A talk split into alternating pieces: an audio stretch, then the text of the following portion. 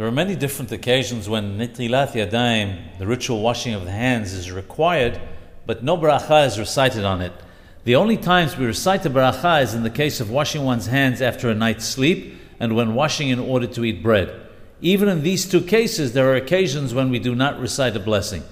If someone sleeps during the day, he should make Nitilat Yadayim as usual, three times alternately on each hand, even though there is an opinion that it's not necessary, but one should not recite the bracha.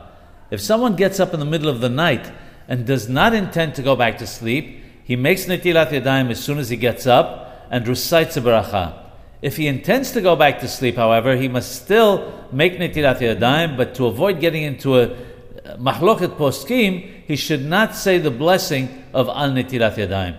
Instead, he waits till he wakes up in the morning and says it then after washing his hands and going to the bathroom.